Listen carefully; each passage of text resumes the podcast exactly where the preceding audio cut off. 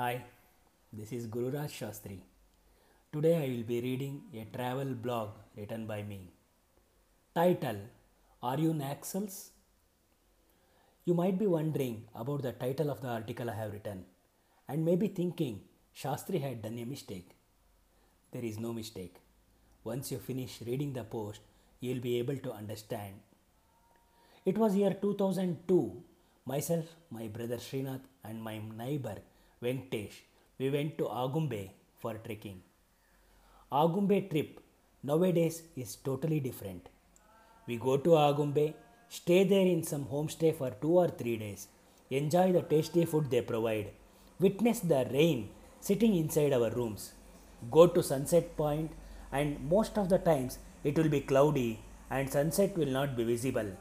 But we don't forget to eat cucumber and bhel puri that are sold there and return to Bangalore. But those days, our Agumbe trip was totally different. We were carrying small gas cylinder with burner. A request to the bus conductor for carrying the same was enough. All provisions like rice, variety dals, vegetables, coffee powder, milk powder, etc. we were carrying in our trekking bags. Having built a good solid body with gymnasium work, my bag was always the heavy one. Night times we were staying in tent. The tent belonged to my brother's friend and 4 people can easily sleep in it. It was taking more than 30 minutes to fix the tent. We left Bangalore by night bus and by the time we reached Agumbe, it was around 8 am next day. The moment we got down from the bus, a stray dog that was there was able to gauge that we were trekkers and it stayed with us till we left Agumbe back to Bangalore. In a bus stand hotel, we had breakfast in the form of Mangalore buns and started our trekking. Trekking to which place, you may ask? Inside the forest, there is a place known as Barkana. It is a cement slab that was built by Britishers during their regime. Though I don't remember the exact distance from Agumbe to Barkana, what I feel is it may be 2 kilometers walk inside the town and 3 kilometers inside the forest. On the way to Barkana, we see Joga Gundi, a small water stream. With big rocks inside the stream, it's ideal place for taking bath. We finished all our morning routine work near the stream and started moving towards Barkana. Move with us. Having finished his Saturday morning class, Satish, exact name I don't remember, a 6th standard student came in our way. He was speaking in pure Kannada language and started to move with us towards Barkana. En route, a person from their village came on his bicycle and this Satish told him that these are the travelers and he will be showing the Barkana route to us. We told Satish that we know the route, but he was bent upon to stay with us in Barkana. He also told that the villager we met might have told his parents about us and hence his parents will not worry. Near the water stream itself, afternoon lunch and good tomato soup were prepared. By the time we reached Barkana, it was 1 p.m. If we stand on the Barkana cement slab, we can see full green thick forest of Agumbe. We can also see the waterfalls of Sita River that is as far as more than 15 to 20 kilometers. Next to the other end of the cement slab is a valley of more than 1000 feet depth. We just fixed our tent on this cement slab and heated the lunch we have already prepared. In that severe cold, that taste of the hot tomato soup was excellent, and even today, when we remember the same, saliva starts getting produced in our mouth. We asked Satish to read some Chandamama stories and also his school textbooks. Before it's dawn, we were supposed to prepare the dinner. For preparing the dinner, 3 of them, they went towards the stream, and I was the only one guarding the tent and our bags.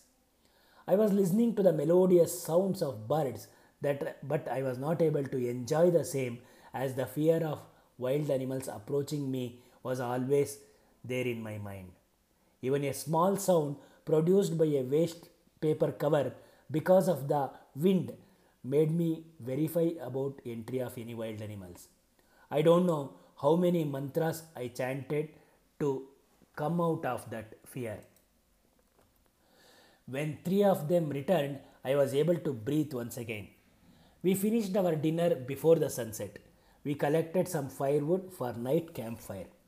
Getting ourselves warmed up with the campfire, we started singing some light music. Maybe we might have danced, I don't remember, and went to sleep. With so much walking since morning, falling into sleep was very fast.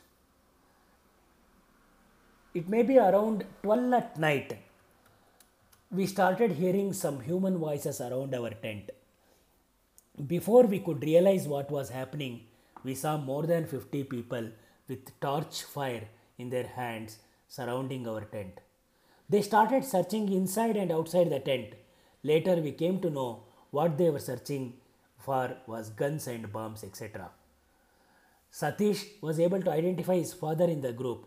His father started asking him about what he did since morning with these unknown people. He told him in detail that he read his class textbooks and Chandamama stories, etc. One member in the group told that no guns or bombs they were able to find. Till that time, they have not allowed us to speak. "Are you Naxals?" was the first question they have put to us. We showed our identity cards, etc. and convinced them that we are just trekkers from Bangalore. Satish told his father that we told him to go home, but he only decided to stay with us overnight.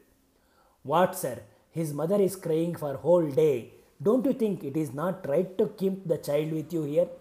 father asked us. We had no words to answer. In that dark night, with lights of torch fire, I took their photo with Satish, my brother, and Venktesh. So much convinced with our words, they left the boy with us and told that morning we can send him to the village before leaving to Bangalore.